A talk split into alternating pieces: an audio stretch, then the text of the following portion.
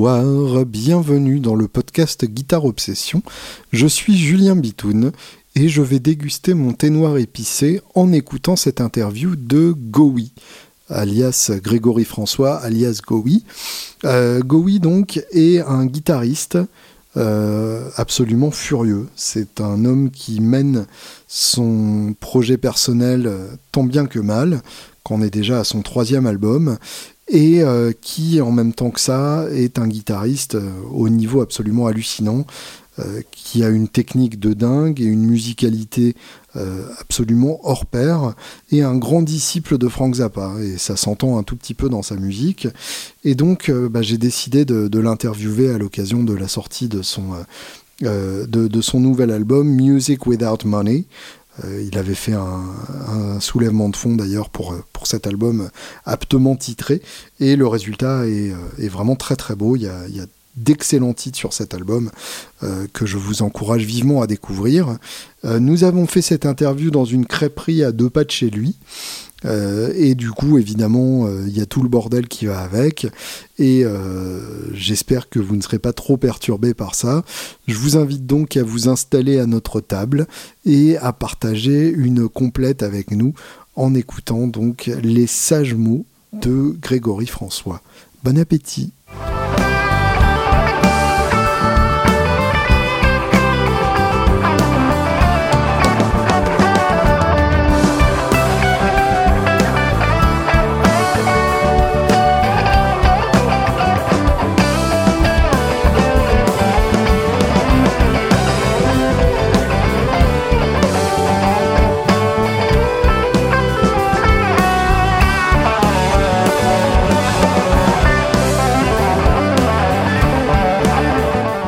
Bonsoir.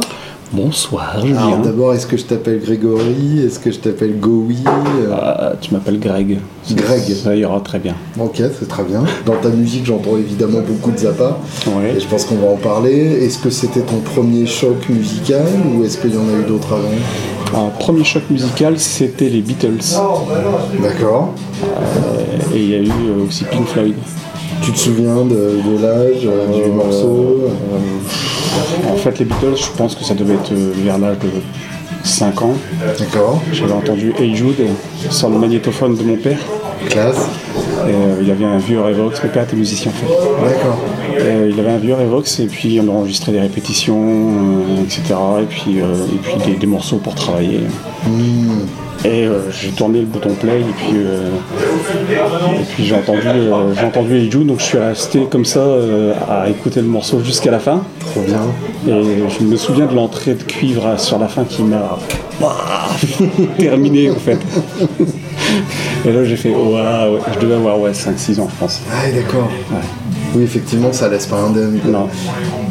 Et les Floyd les Floyd, c'est curieux les Floyd parce que mon père travaillait au poisson.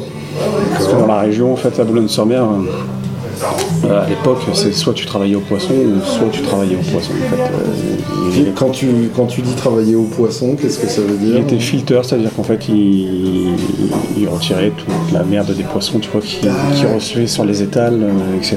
Tu vois. Ouais, ok. Et puis il était musicien aussi, donc il partait après sa tournée de poisson, il partait après faire des balles, etc. D'accord. Et guitariste puis, aussi? Guitariste aussi, ouais. Et du coup, il avait l'album Wish We Were Here à la maison, en fait. Mm-hmm. Et puis il y avait cette pochette de l'homme en feu, en fait, dans les usines. Et moi j'étais gamin et mon père travaillait dans des usines et c'était la pochette, c'était ça quoi. Il y avait des usines de chaque côté et la route. Et mon père faisait de la musique, pour moi c'était mon père qui avait fait le disque en fait. Trop bien. Oui d'accord. C'est énorme. Et pendant des années j'ai écouté ce disque. C'est chouette les idées qu'on peut se faire quand on est gosse. Ouais, c'est terrible. Et en fait, puis forcément après j'ai compris que c'était pas mon père. Donc voilà, c'est ça le choc avec les Floyd en fait. Puis après, forcément, j'ai écouté tout le reste. Et t'as commencé à jouer de la grave dans les gamins. Mm-hmm. Et puis ça n'a pas marché du tout en fait. J'ai pas aimé ça du tout. Parce que trop origine Ouais, de ce que je m'en souviens, tu faisais à l'époque, c'était encore l'époque où tu faisais un an de solfège avant de toucher un instrument. Et c'était horrible, quoi. C'est affreux.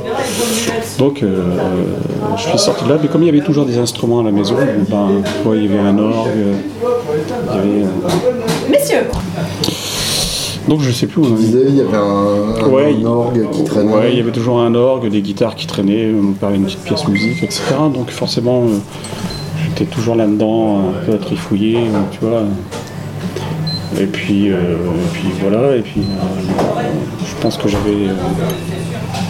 je pense que mes parents ont vu que j'avais envie de ça, en fait, de faire de la musique, tout simplement. J'avais mon frère cadet qui était batteur. D'accord. Il s'est mis à la batterie plus tard.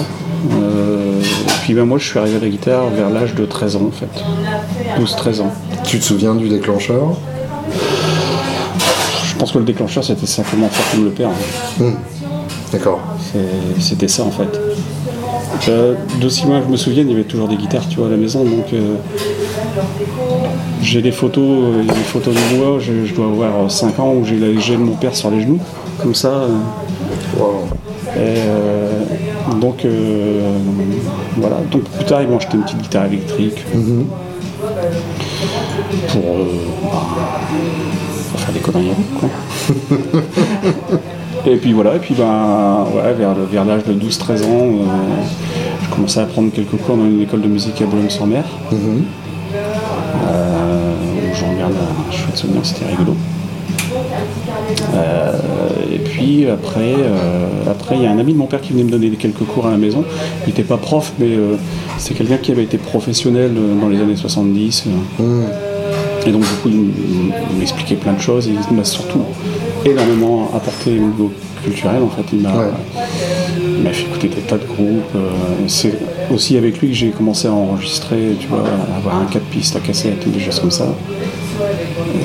Tu composais déjà donc ? J'ai composé très tôt, en fait, à partir de 14 ans, j'ai commencé à écrire des chansons. Ah oui, d'accord. Alors, encore des cassettes que j'ai fait écouter à ma fille, mais à personne d'autre. Donc, voilà. Des démos de quand t'étais tout petit, ouais, quoi. Ouais. Ah oui, d'accord. Ouais, donc en fait... Rien n'a changé. Rien n'a changé, non. Tu composes, t'enregistres, tu joues. Ouais. J'ai très tôt en fait, j'ai pris le 4 pistes et j'enregistrais tout le temps en fait. Je passais mon temps à ça et à faire de la musique chez moi. Enfin, c'était génial. Du coup, j'ai été en échec scolaire, j'ai arrêté l'école, c'était une catastrophe. Mm-hmm. Forcément. Et puis à 16 ans, j'ai fait n'importe quoi. J'ai fait des tas de conneries jusqu'à 18-19 ans où là je suis rentré dans un orchestre pro. D'accord. On a fait des club med et des choses comme ça. Hein. C'était quelle époque ? C'était déjà en 94-95. D'accord. Ouais. Ouais, ok. Voilà. Donc à l'époque au club med on jouait quoi ? Du jazz, monsieur. Ah, c'est donc ça. Et oui, bah oui, voilà, cette musique, tu sais. Voilà. Moi, en fait, je jouais du jazz comme c'était une catastrophe, en fait, je pense. Tu vois, le rock, tu vois, je connaissais. Ouais. En fait, pour revenir plus tôt, j'ai commencé à faire du bal aussi à 14 ans. Mm-hmm. Il y avait un accordéoniste qui a débarqué chez mon père pour embarquer mon père. Mon père a dit non, moi j'ai arrêté complètement, mais tu peux prendre mon fils. Mais moi je savais à peine jouer. Et du coup je suis parti faire du bal comme ça tous les week-ends, tous les dimanches. Je partais avec un dictionnaire d'accords pour apprendre des accords en route. Enfin, toute la semaine, je bossais des morceaux. Et j'ai fait ça pendant 2 ans, tous les dimanches. C'est énorme. Ouais. Donc, très large répertoire, j'imagine. Ouais, parce qu'en fait, le musée et compagnie, enfin, accompagné d'accordéonistes, c'est hyper sport, en fait. Ouais, bien sûr. Et donc, j'ai appris aussi à chanter en public, à poser la voix, etc. Tu vois. À faire des harmonies vocales, des choses comme ça, tout ça je l'ai appris à 14 ans au bal quoi en fait. C'est ouf. Ouais, d'accord. Puis après c'était les premiers groupes de compos. Ouais. enregistrement, etc., etc. Puis ben, voilà, ça suivait son cours, quoi. Ouais, à l'époque sur ADAT et cassette. Hein. À l'époque, en fait, sur merci. Sur cassette jusqu'à l'âge, ouais, bah, jusqu'à tard même en fait, parce qu'après j'ai même acheté un Tascam 8 pistes en cassette. D'accord.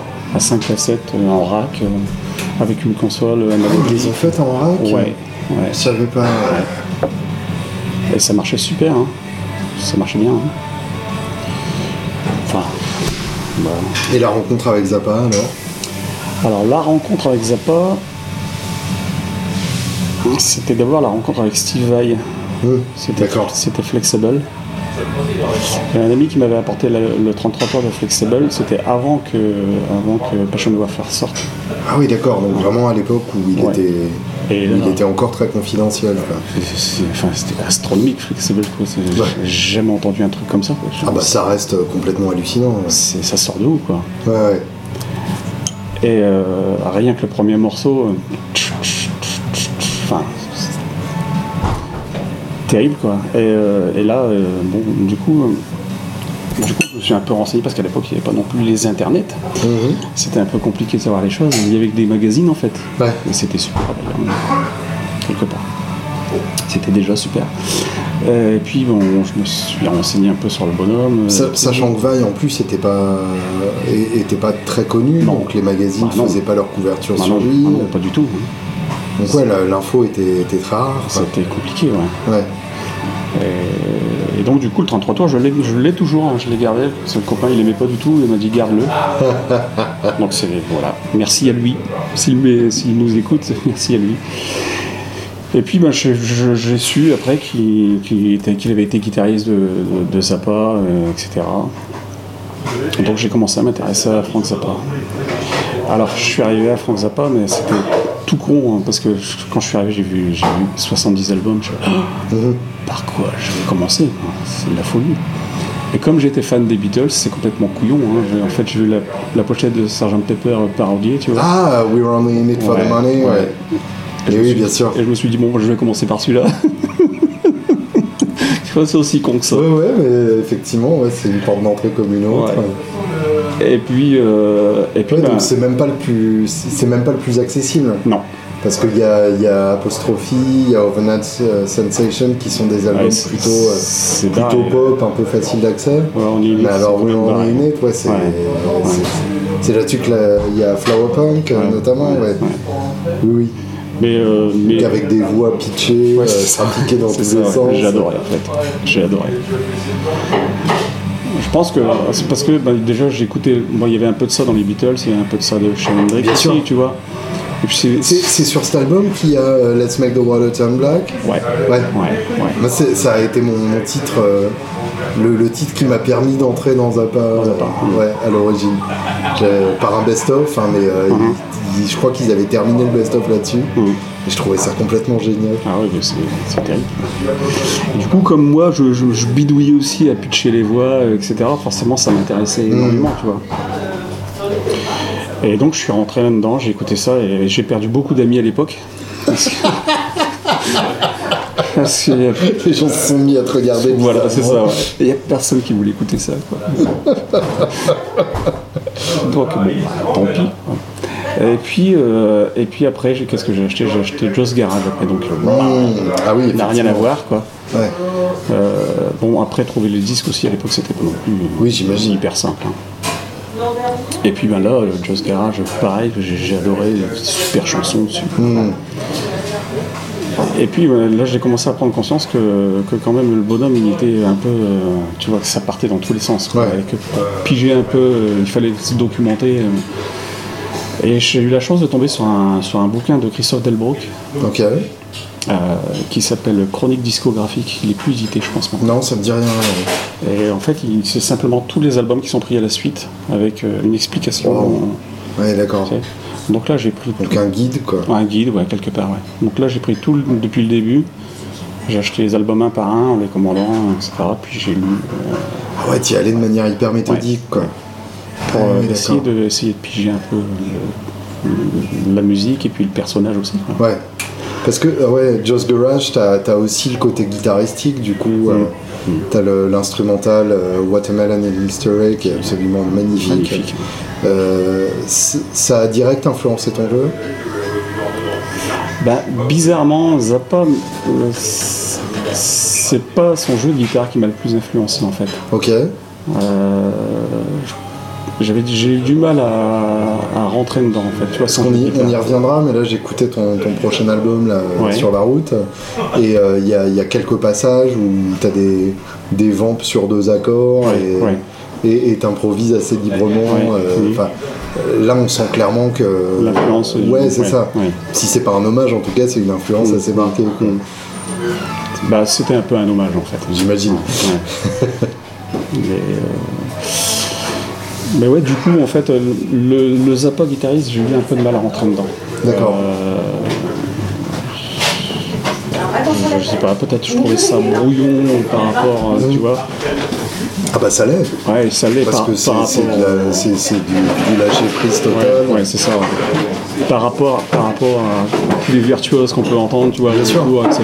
Quoi, où là c'est dans le parfait, tu vois, tout est maîtrisé. Tout est maîtrisé complètement, quoi. Et finalement, en fait, au fur et à mesure, ce côté maîtrisé, ça commençait à m'agacer, en fait. Et je commençais à vraiment apprécier plus le jeu de Zappa que je trouvais complètement sincère et vraiment direct, tu vois. C'est-à-dire qu'on joue ce qu'on a envie de jouer sur le moment, l'improvisation totale, quoi. Improvisation totale. J'ai toujours trouvé ça fascinant, cette dualité en fait entre son extrême rigueur de compositeur. Et même la rigueur qu'il imposait à ses musiciens et ses moments d'abandon total dans son jeu. Ouais. Parce qu'on aurait pu penser qu'il composerait ses solos tous à la note près, et en fait pas du tout. Je trouve ça assez fascinant. Ouais, moi aussi c'est un truc qui me... Et bizarrement je parlais il n'y a pas très longtemps avec un guitariste qui me dit qui voulait enregistrer un album, il me dit je suis en train de composer mes solos, mais ça m'a fait bizarre, tu sais. Je me suis dit pourquoi tu composes tes solos, tu sais, fais tourner, joue,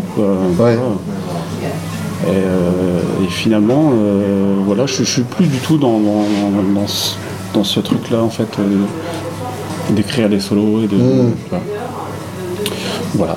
Ouais, mais pour se permettre ça, il faut être un peu génial quand même.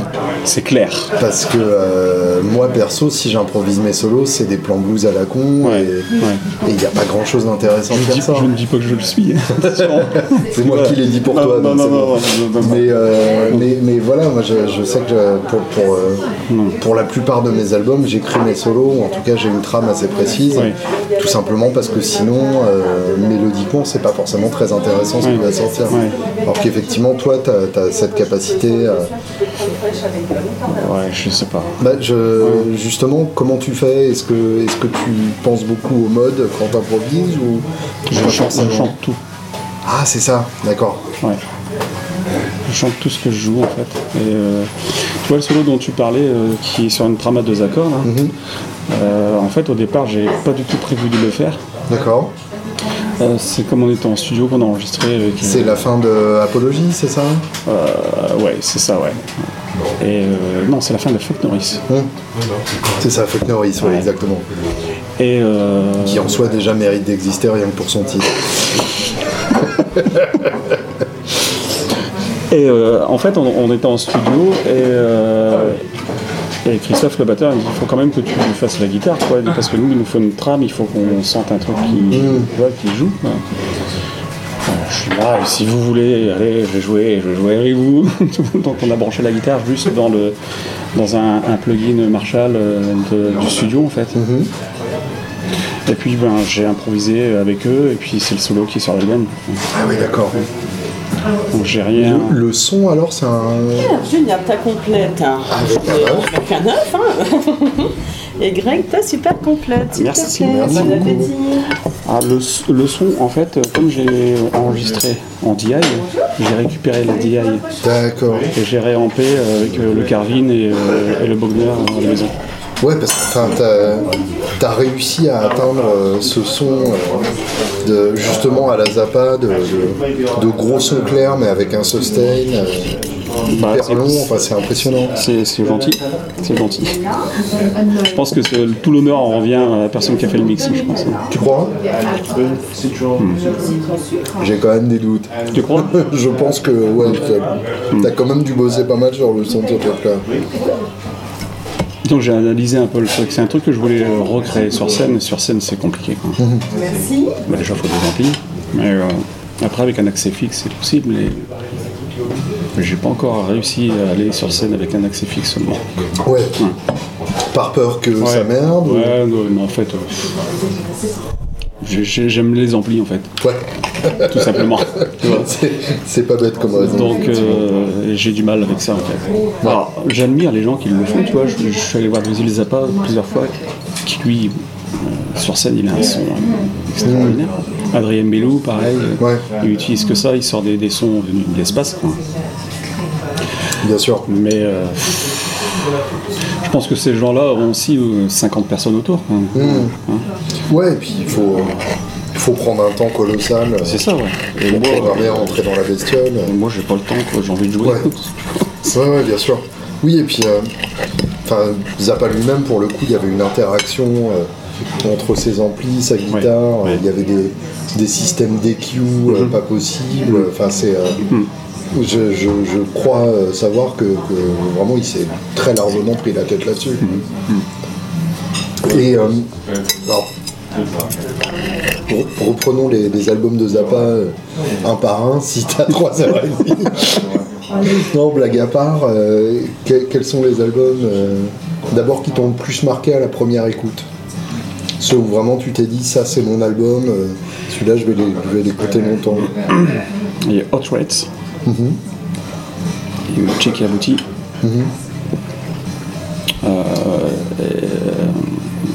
Once I Sweet Soul. D'accord. Ouais.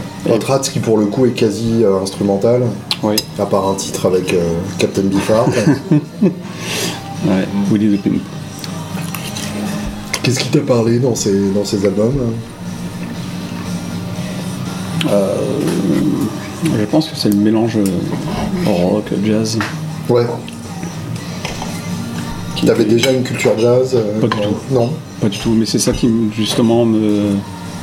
Tu vois, j'étais curieux de ça en fait, les sons, et puis pareil en fait la façon d'utiliser les pitchs, mais de façon musicale, tu vois. Ouais. Pour au service de la musique en fait. Et ça c'est complètement dingue. Ouais, et ça, et j'ai trouvé ça, mais enfin personne ne faisait ça en fait. Bien sûr. Et moi je trouve toujours ça fabuleux à l'heure actuelle. Ouais. Ouais, donc le côté cuisine de studio. Ouais, ça j'adore ça. Magnifique, merci. Et à l'inverse, des albums que t'as écoutés et où t'as pas du tout compris où ça voulait en venir et que t'as mis longtemps à réécouter.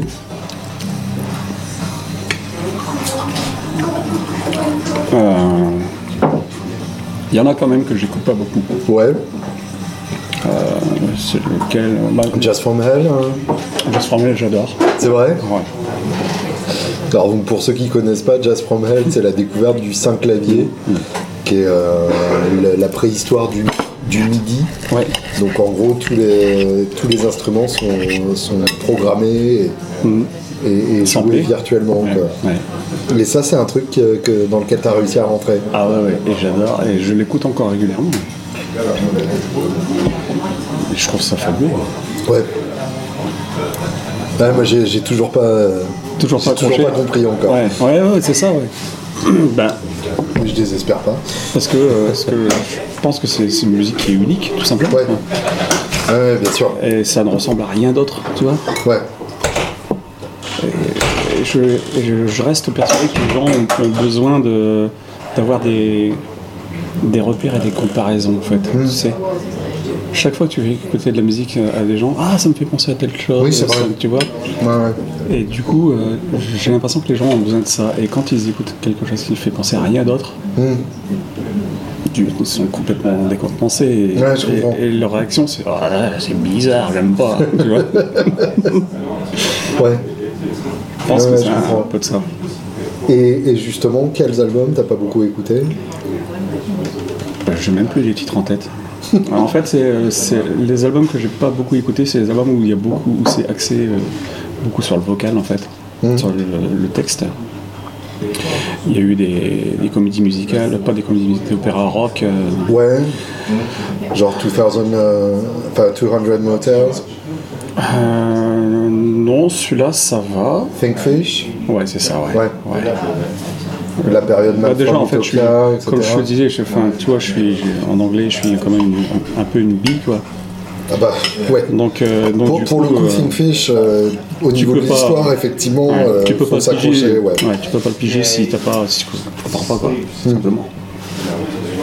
Ouais, pour le coup, moi, c'est un album que j'aime bien. T'es hyper malsain.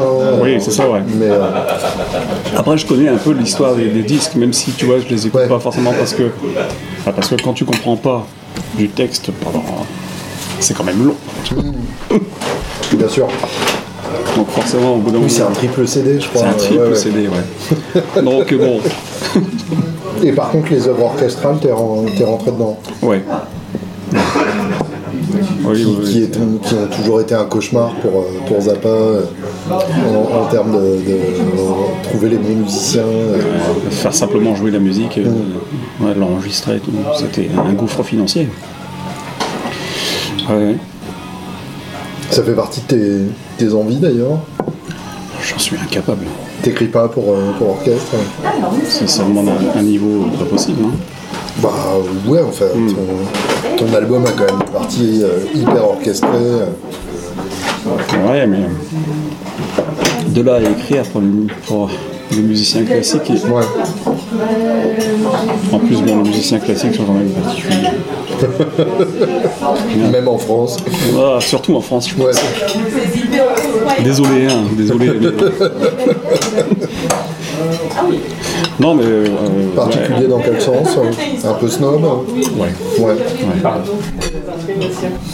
C'est un peu la seule musique... Enfin, en fait, tu vois... comment dire? C'est la musique que je joue, c'est la vraie musique. Ouais, je vois. Ouais. Alors que tout le monde sait que la vraie musique, c'est les Beatles. Bien sûr, évidemment. Bah oui. Et ça, c'est un secret pour personne. Et l'album que tu conseillerais à un néophyte Apostrophisme peut-être.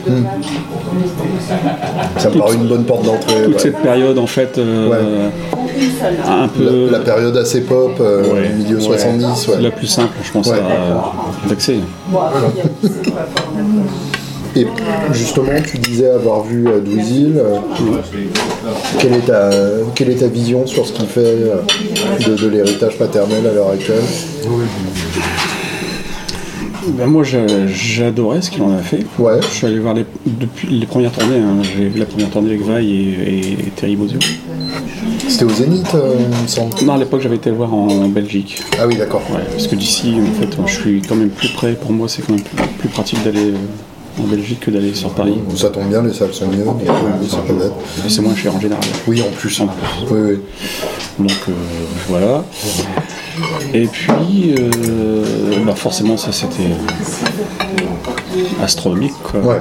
Bozzio sur scène, c'est une tuerie totale.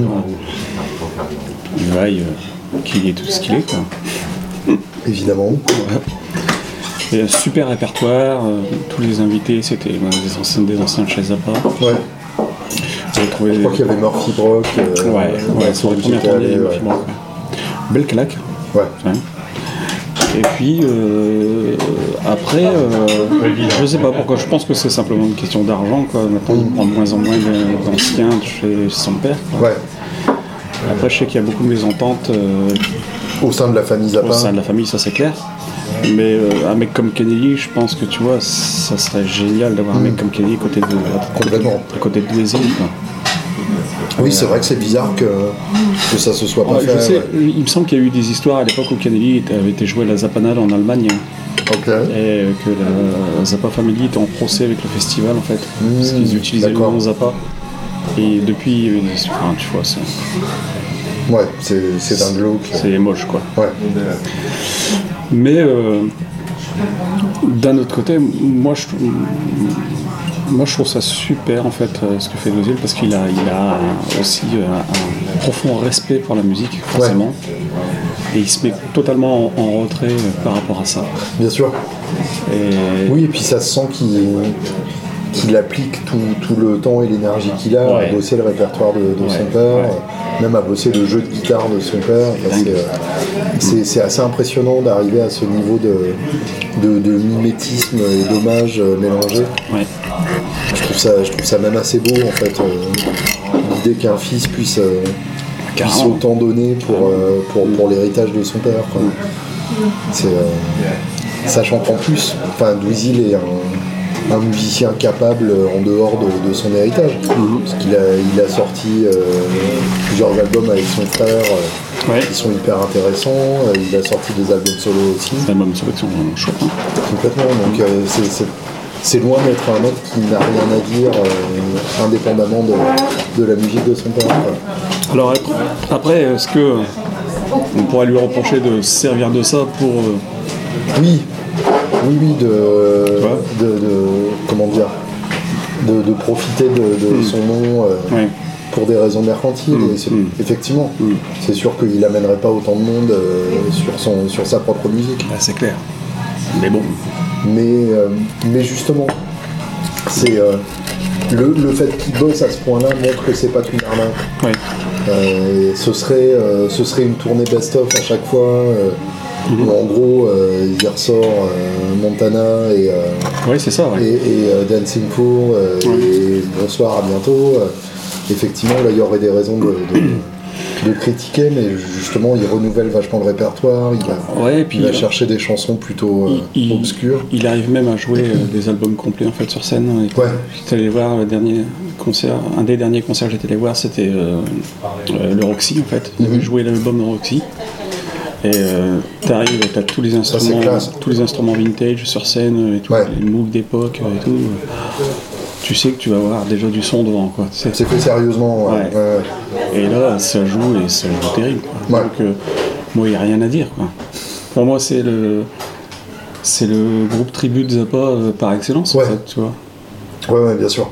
Ce qui en soi est un exercice extrêmement compliqué. Bah, évidemment. Il y a Pierre-Jean Gaucher qui s'y était essayé. Ouais.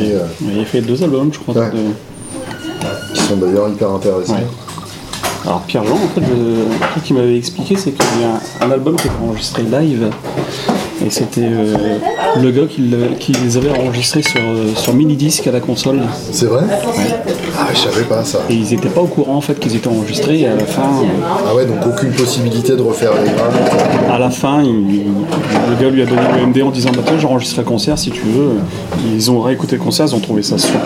Du coup, ils se sont dit « On va en faire un disque ». Ah, et c'était pas du tout prévu, quoi. Ah, c'est génial. Ouais. Ce qui explique peut-être aussi pourquoi c'est bien, quoi. Ouais, je pense. Forcément. Donc venons-en à ta musique. Alors déjà, bravo. Je me suis plongé dans Music Without Money, qui sort quand d'ailleurs? Là, normalement, il était prévu pour hier. Très bien, d'accord. Mais j'ai pas les disques, donc de toute façon, pour l'instant, on va attendre le concert qui est prévu au mois de novembre. Je devrais avoir les disques dans la semaine en fait. Et je vais faire une sortie dans la foulée. Ton professeur t'a fait fou, non ? Bah, ça a pris un peu de retard. Ouais. Et puis bah, après il sort en numérique fin novembre. D'accord. Donc 3e album. Ouais. Dans quel état d'esprit, dans quelle disposition et pourquoi le crowdfunding ? Ça fait beaucoup de questions d'un coup. Non, en fait... Donc déjà, pourquoi le crowdfunding ?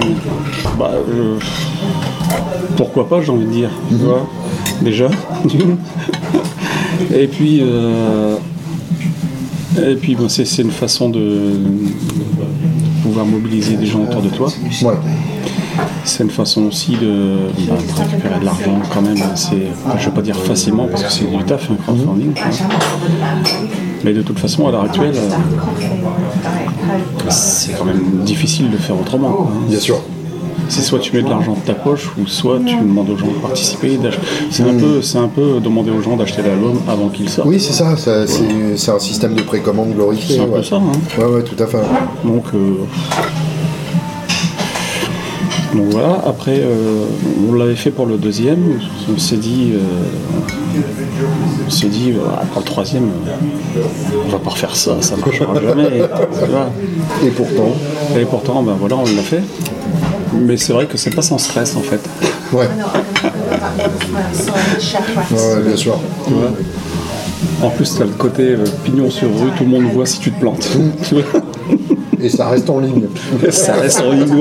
Tout le monde s'en fout de sa musique en fait. Tu vois. Et tu dis on, tu considères que Gowy est un groupe J'espère. Ouais. Non, en fait. On est toujours une équipe, même si c'est moi qui chapeaute tout le truc, tu vois.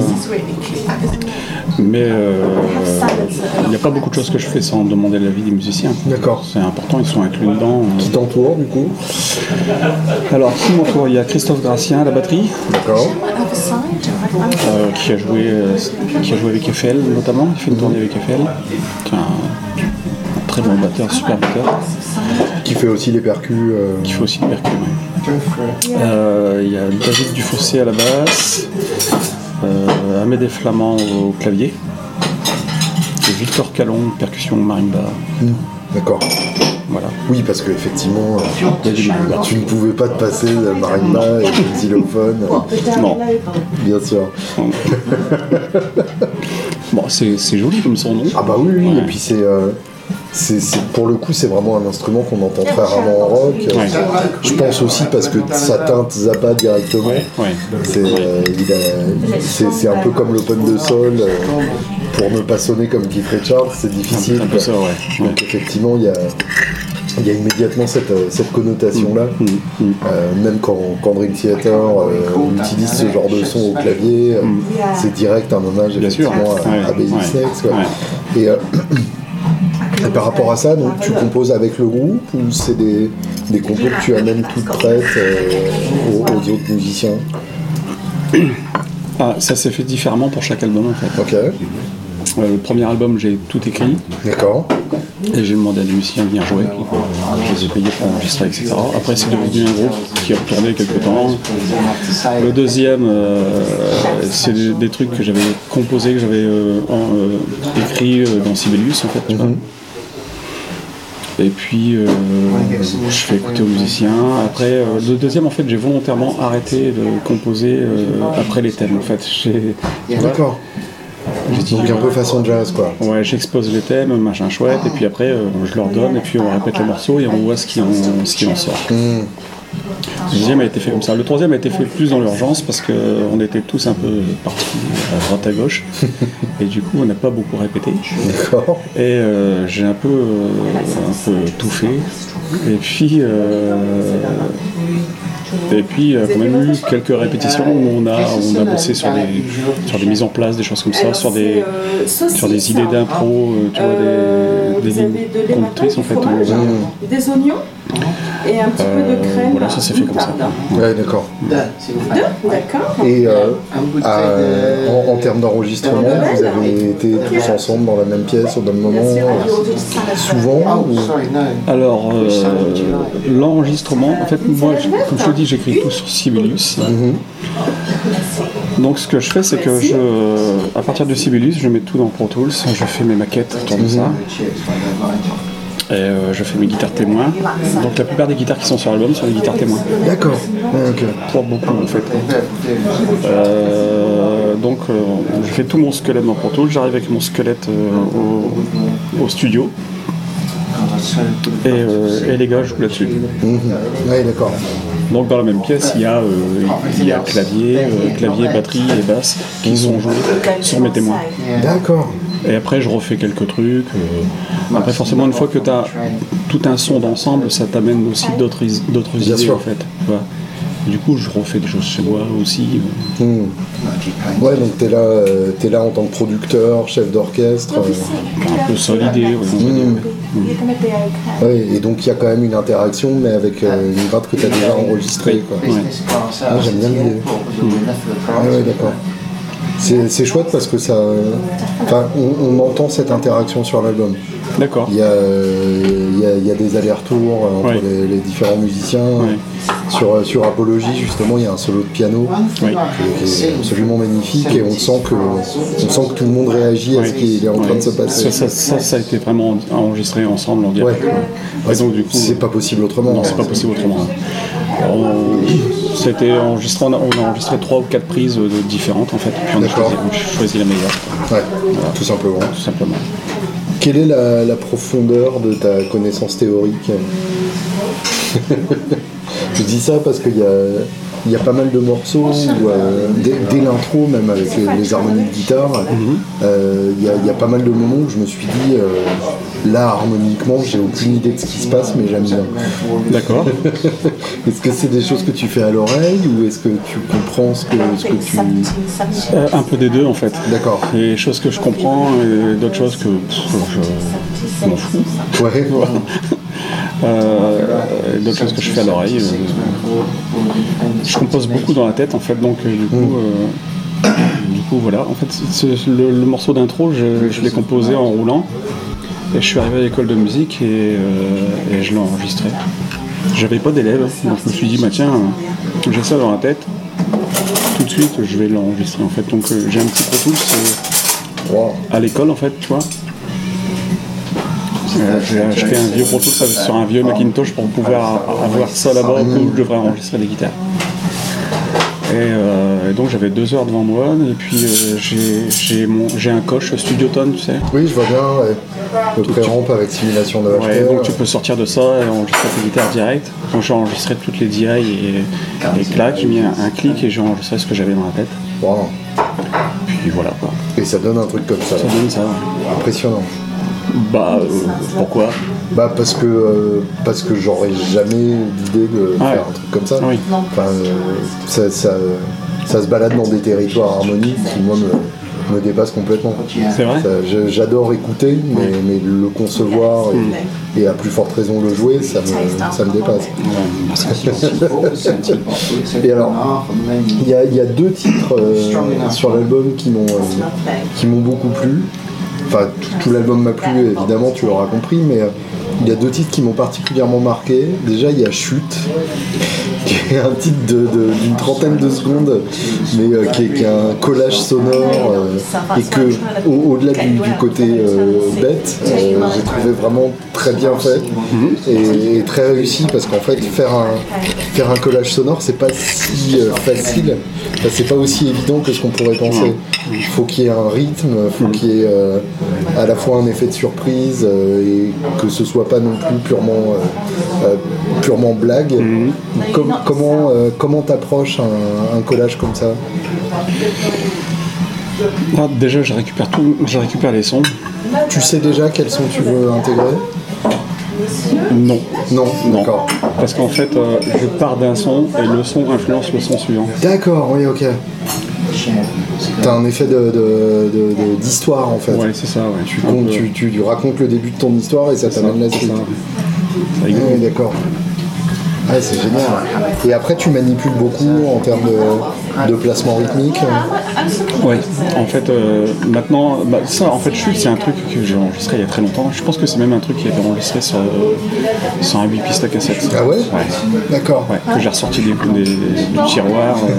Parce qu'en fait, il y a la fin du morceau juste avant, qui est un live d'ailleurs sur l'album, qui se termine avec un effet comme ça, tu vois. Et ça m'a fait penser à ce que j'avais enregistré. Ah, j'ai déjà. D'accord. Putain, ça peut marcher si je colle ça après, tu vois. Et je l'ai essayé et je trouvais que ça génial. Donc ça t'a ramené ça, quoi. Ouais. Ah, génial. Et l'autre morceau, c'est Joe, qui est le seul morceau chanté de l'album et que. que j'ai trouvé ouais, vraiment hyper bien foutu. Enfin, il y a un côté Todd Rundgren, oui. Dans le côté pop chanté, mais avec des arrangements complexes et qui se barrent dans tous les sens. Comment on construit un truc comme ça? Est-ce que tu as déjà un squelette guitare-voix et tu construis autour, ou est-ce que tu as l'architecture complète qui te vient en tête immédiatement? Alors, c'est la ligne d'accord déjà, ligne majeure, fa dièse majeure qui m'ont amené le morceau. J'ai chanté simplement dessus. Et puis, je l'ai composé à l'acoustique en fait, ce morceau. D'accord. La guitare acoustique. Et puis, je suis arrivé jusqu'au pont. Et au pont, j'ai dit, bon, là, il faut qu'il se passe quelque chose. Voilà. Et je voulais un truc qui casse complètement, mais en même temps qui s'imbrique bien dans le truc, quoi. C'est assez compliqué à faire. Et là, je me suis dit, il faut que j'écrive un truc. Donc, j'ai écrit un truc à part, quoi. D'accord. Et t'as collé les idées. J'ai collé les idées, en fait. Et puis, j'ai dit, mais... j'ai pas de fin. Comment je vais faire? Et c'est pareil en fait, en roulant au volant, je chantais le morceau et puis à la fin je suis arrivé sur cette fin que j'ai chantée. J'ai dit faut que j'enregistre tout de suite. j'ai pris mon iPhone et je l'ai enregistré. Et puis pareil, je suis arrivé à l'école de musique et j'ai tout mis dans Sibelius. Ouais, voilà. La fin qui d'ailleurs est assez cohérente avec ton premier amour pour Hey Jude. Oui. Avec les cuivres.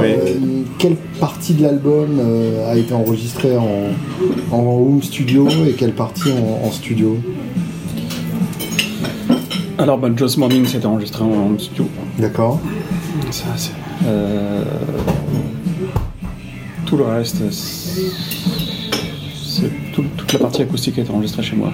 D'accord. La fameuse Groningen, toutes ces suites-là est enregistrée chez moi, à part les morceaux où il y a de la batterie en fait. D'accord. C'est simple. Quand il y a de la batterie, c'est en studio.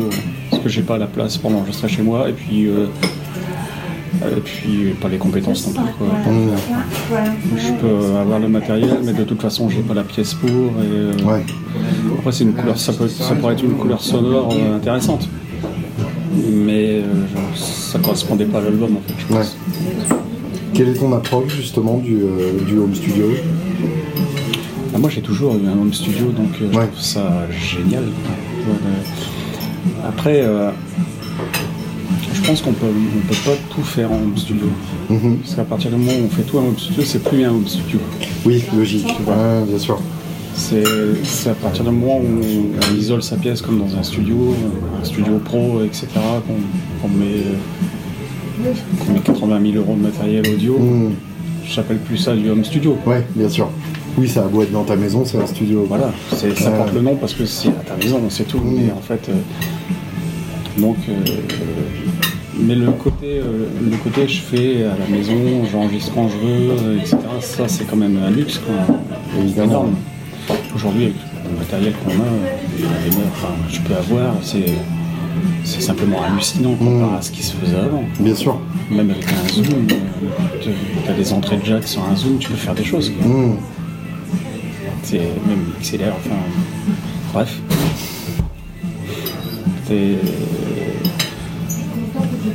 Mais le tout home studio, ça peut être, enfin, en tout cas chez moi, parce que j'ai pas de pièces isolées en fait, tu vois. Donc j'y ai déjà pensé pour un album avec un autre groupe. D'accord. Là, pour avoir un son un peu plus garage, un peu de route, quoi, tu vois, ça pourrait être intéressant pour donner une certaine couleur en fait. Mais là, j'ai pris le parti pris d'avoir un truc bien produit en fait. Ouais. Voilà. Et du coup, le titre. Alors pourquoi ce titre? Ouais, je sais pas. La musique sans argent, ouais, c'est un commentaire sur l'état actuel de l'industrie musicale. Ouais, c'est un peu ça, ouais. Ouais, tout simplement. Ouais. Ouais. C'est de la musique qui rapporte pas d'argent en fait. avec la musique instrumentale, déjà il n'y a personne qui veut la programmer parce que ouais.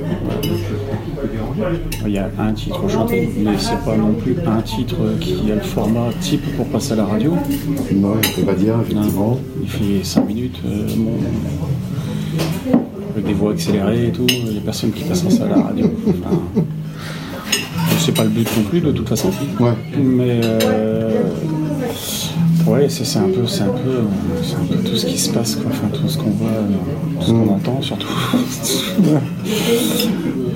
c'est quand même triste. Hein. Ouais. Enfin, moi, ça me rend triste en tout cas. Tu sais, je suis en école de musique, je côtoie beaucoup de gamins, d'ados. Qui me rapportent des choses qui veulent jouer de la guitare, ils me rapportent des choses qu'ils veulent apprendre, et en fait, tu t'aperçois qu'il n'y a pas de guitare dans ce qu'ils veulent apprendre. Mais oui, bien sûr. Ah, je veux jouer ça. Bah oui, mais non. Enfin, oui, on peut le faire, mais. Et là, tu te rends compte en fait que, waouh, t'as un sacré rôle, quoi, parce que tu dois faire écouter de la musique, tu dois faire aimer cette musique. Ouais. Et c'est difficile parce qu'ils ont le cerveau qui est, tu vois, un peu conditionné à ces musiques-là, quoi. Les distributeurs du disque, ils ont bien réussi leur truc, quoi. Je trouve que c'est vraiment. On te dit quoi écouter comme on te dit quoi bouffer, en fait. Ouais, bien sûr. Et la guitare a plus trop sa place, effectivement, là-dedans. C'est dramatique. Ouais, de toute façon, on le voit dans la programmation des concerts aussi. C'est très difficile de trouver des concerts. Enfin, je sais pas pour toi, mais. Ah, bah oui, moi. C'est un combat de chaque jour, effectivement. C'est difficile. Donc, j'en parlais il n'y a pas très longtemps, avec Aurel, le batteur de Mandelbot, qui disait que même quand t'as le réseau, c'est difficile, tu vois. Quand t'en as pas. Et question un peu faussement naïve, dans ce cas-là, pourquoi le faire ? Bah, parce que j'ai envie. Ouais. Voilà. C'est pas la réponse que j'attendais. C'est la seule. Voilà. Parce que j'ai envie de faire ça. J'ai pas envie de faire autre chose. Ouais. Comme musique, j'ai pas envie de faire. J'ai pas envie de me plier à faire des musiques à 3 accords uniquement pour passer à la radio, uniquement pour plaire. Ouais. Je m'en fous. Simplement. Je pense que tous les musiciens sont dans ce cas-là.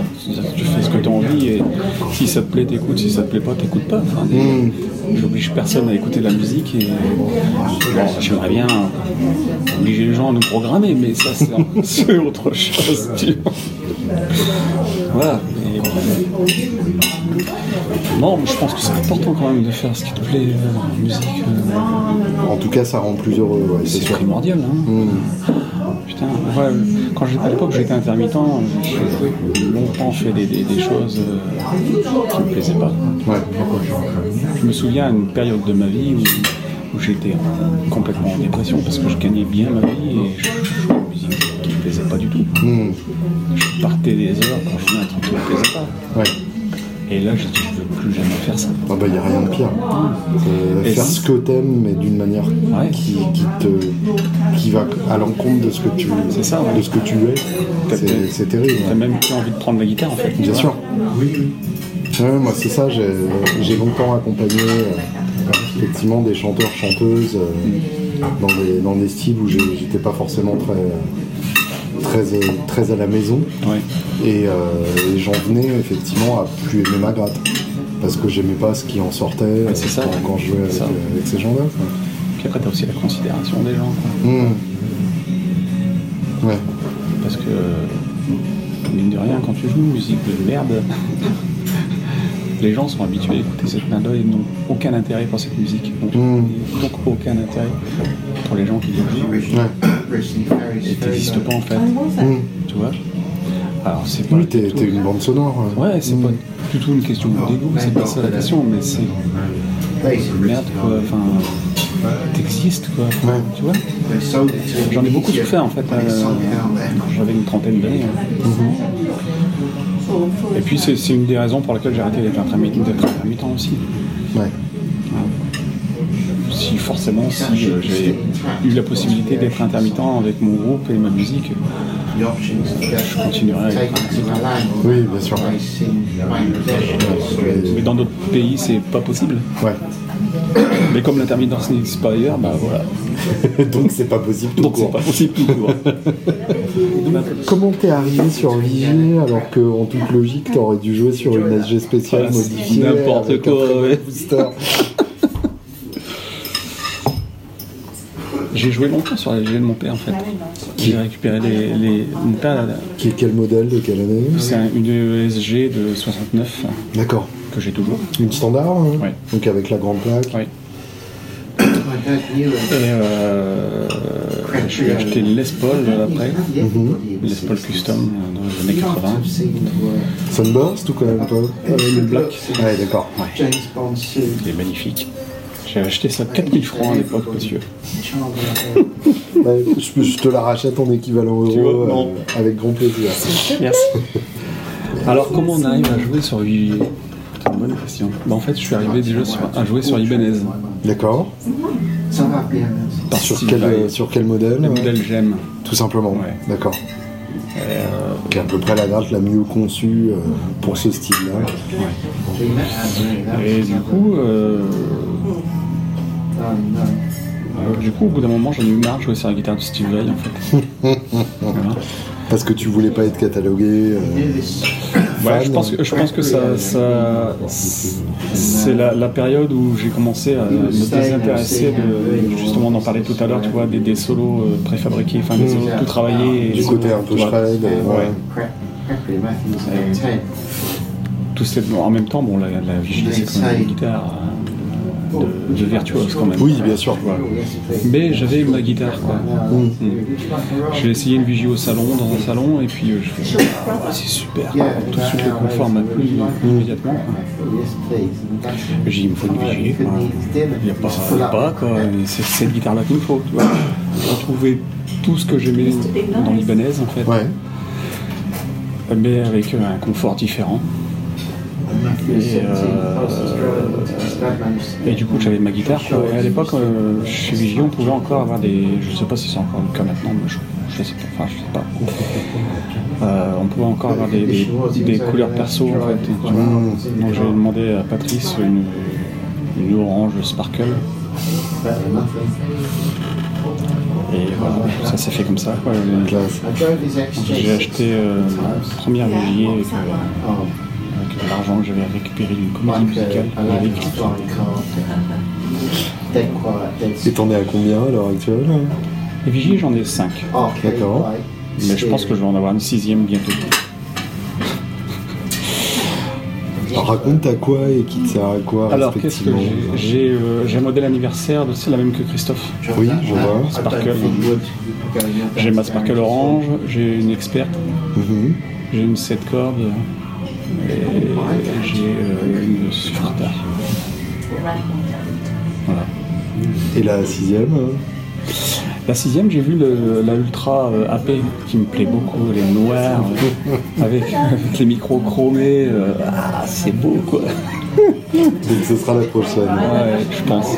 Et justement, la Fretless, quel rôle, quelle approche ? Alors la Fretless, il m'a pas semblé en entendre sur l'album. Il y en a un peu, ouais. Il y en a un peu ? Ouais, d'accord. Ouais.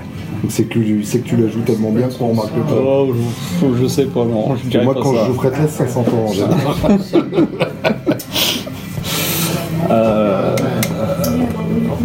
Alors la Fretless, c'est curieux parce que j'avais eu une Squire dans les années 80 que j'avais défrétée.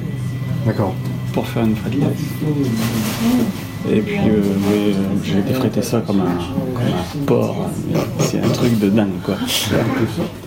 Je ne peux même pas raconter comment j'ai fait. Pour pas donner des idées. C'est ça, ouais. Et du coup, j'ai joué là-dessus. Puis, et en fait, t'as toutes les gorges défraites et tout. Tu vois, c'est injouable, c'est dégueulasse, quoi. C'est resté comme ça pendant des années. Et je dis, un jour, il va falloir que je trouve une guitare fretless. Et quand j'ai vu que Vigier en faisait, ben voilà, c'est aussi si bête que ça. Donc ça a mis du temps quand même pour que j'ai une fretless, tu vois. Il aura fallu attendre. Et une fois que tu l'as eu, t'étais tout de suite à l'aise ? Non. C'est quand même assez catastrophique. Non, t'es pas d'accord ? Ah bah oui, moi je galère toujours au-delà de la 8e case. Ouais. C'est surtout pour les autres en fait que c'est dur. Oui, c'est ça. toi tu trouves ça génial, t'es là. Oui, et puis tant que t'as pas d'autres points de référence harmoniques, effectivement, tu peux te dire que t'es juste. Ouais, c'est ça. Non, t'as appris comment, justement Ah, je me suis lancé, simplement. Je suis complètement autodidacte pour tout, en fait, tout en tant que... Donc c'était dans la même logique. Ouais, donc j'ai joué tout simplement dessus, puis je trouvais des choses, et puis ah tiens, ça c'est sympa, je fais ça. Tu vois, l'approche elle est comme ça, elle est pas... Et tu composes dessus aussi? Ouais, en fait, pour le deuxième album, il y a un morceau entier à la fretless. D'accord. Qui s'appelle Miaou. Oui, je vois. Il y a le morceau d'entrée aussi qui est sur le deuxième album qui est joué à la fretless, sur Frater aussi.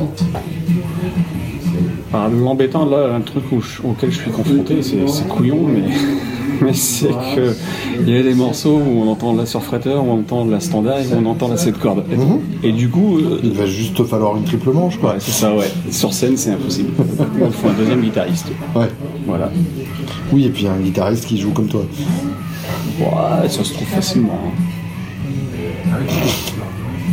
Je demande à voir. Ouais. Et tu branches ça dans quoi alors? Tu parlais du corps. Ouais, ça c'est l'ampli que j'ai à l'école. Ouais. En fait.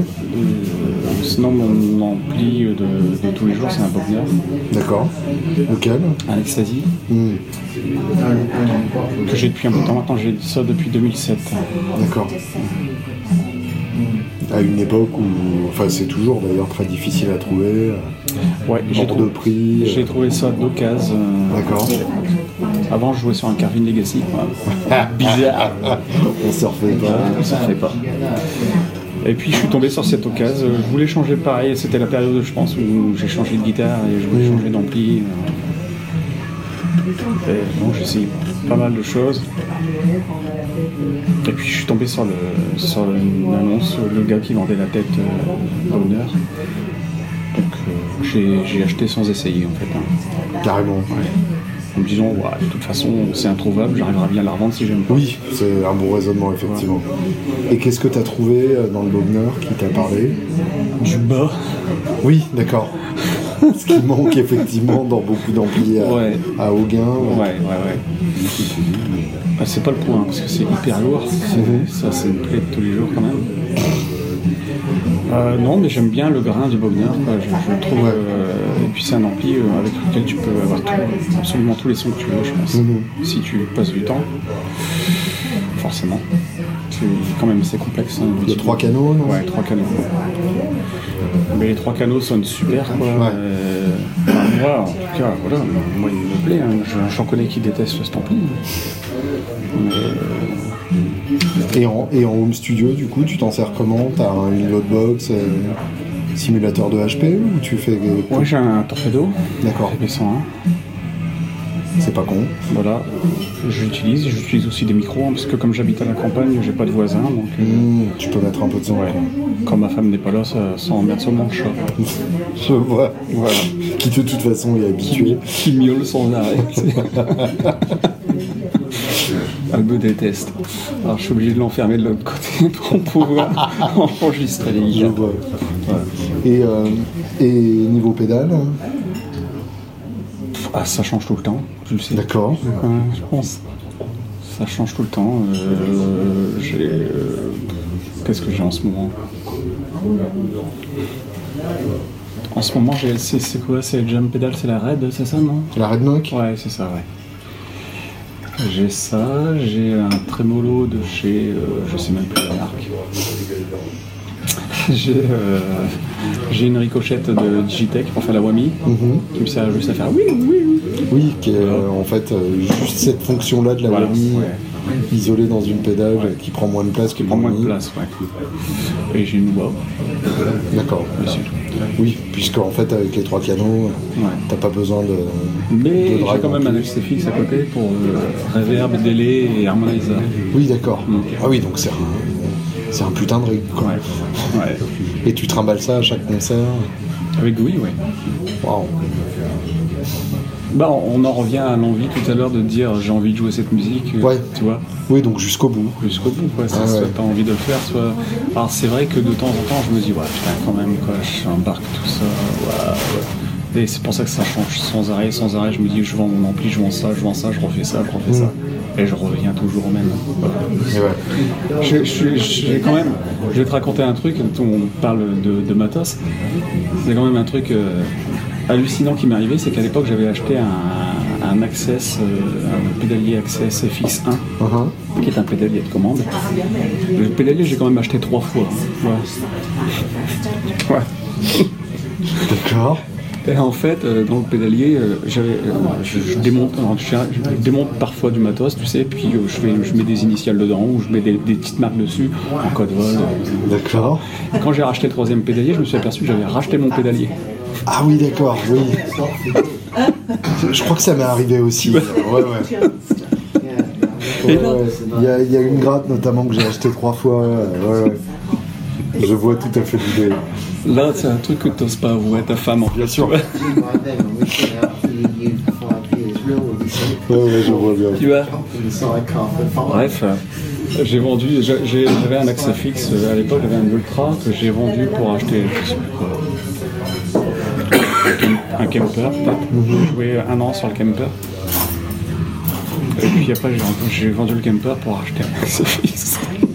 Quelle différence tu perçois entre les deux ? En fait, pour moi, le Kemper est largement plus facile d'utilisation. Ouais. Plus ergonomique. En fait, il fonctionne comme un ampli guitare. Tu as des boutons en façade, tu vois. Et... Oui, tu choisis ta simulation et tu peux la régler comme un ampli. Vraiment comme un ampli. Pour moi, l'Axe-Fx est un outil beaucoup plus créatif que le Kemper. D'accord. Ouais. En fait, le Kemper réplique et avec l'Axe-Fx, tu peux créer des sons qui n'existent pas. Ouais, je comprends. Et j'en parlais il n'y a pas très longtemps sur les internets avec je sais plus qui. Enfin bref, je vais discuter sur internet avec un gars. Je disais qu'en fait, le truc de l'Axe, c'est que les gens essaient de recréer un ampli avec ces systèmes-là, alors qu'il faudrait trouver d'autres sons que tu peux pas avoir avec un ampli. Oui. Ouais, en fait, ils l'utilisent à contre-emploi quasiment. Ouais. Tu vois. Et moi, je trouve ça intéressant. En fait, avec le Torpedo, pareil, il y a un preset, je crois, HP Broken, un truc comme ça. J'ai utilisé dans une chanson, je trouvais ça sympa parce que tu peux pas avoir ce son-là avec une ampli, tu vois, à moins de flinguer ton HP, tu vas pas le faire. Ouais, mais je trouve cette idée-là sympa, en fait, avec ces outils numériques, en fait.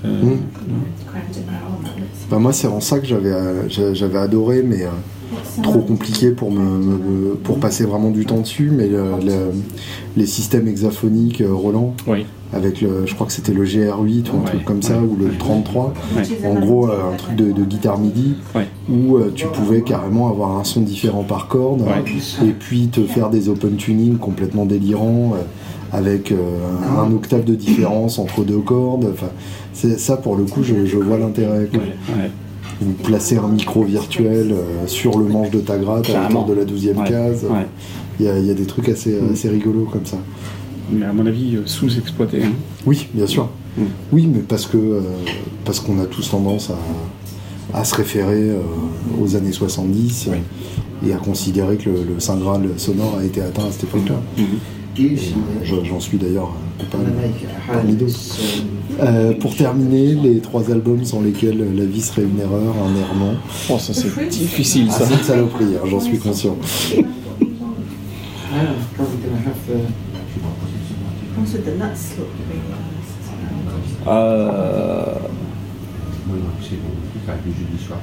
Uncle Meat. Ok. Donc le retour des Mothers of Invention. Uncle Meat, J'ai hésité avec Joe's Garage quand même. Uncle Meat. Qui est aussi un album double d'ailleurs. Le double blanc des Beatles. D'accord.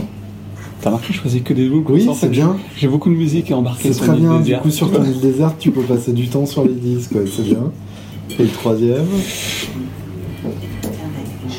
Un truc qui n'a rien à voir, tiens, les Metal Fatigue d'Alan Allsworth. Oh, chouette ça. Ouais. Très bien. Ça me plaît. Un peu de musique instrumentale. Ouais. Ah, il y a quand même le titre chanté. Ouais, c'est vrai. En ouverture. Ouais. qui sert à rien d'ailleurs, non, parce que le chant est insupportable, mais le titre lui-même est tellement beau qu'on l'écoute quand même. Très bonne réponse, merci beaucoup. Bah, merci à toi Julie. Merci Greg. Merci Julie.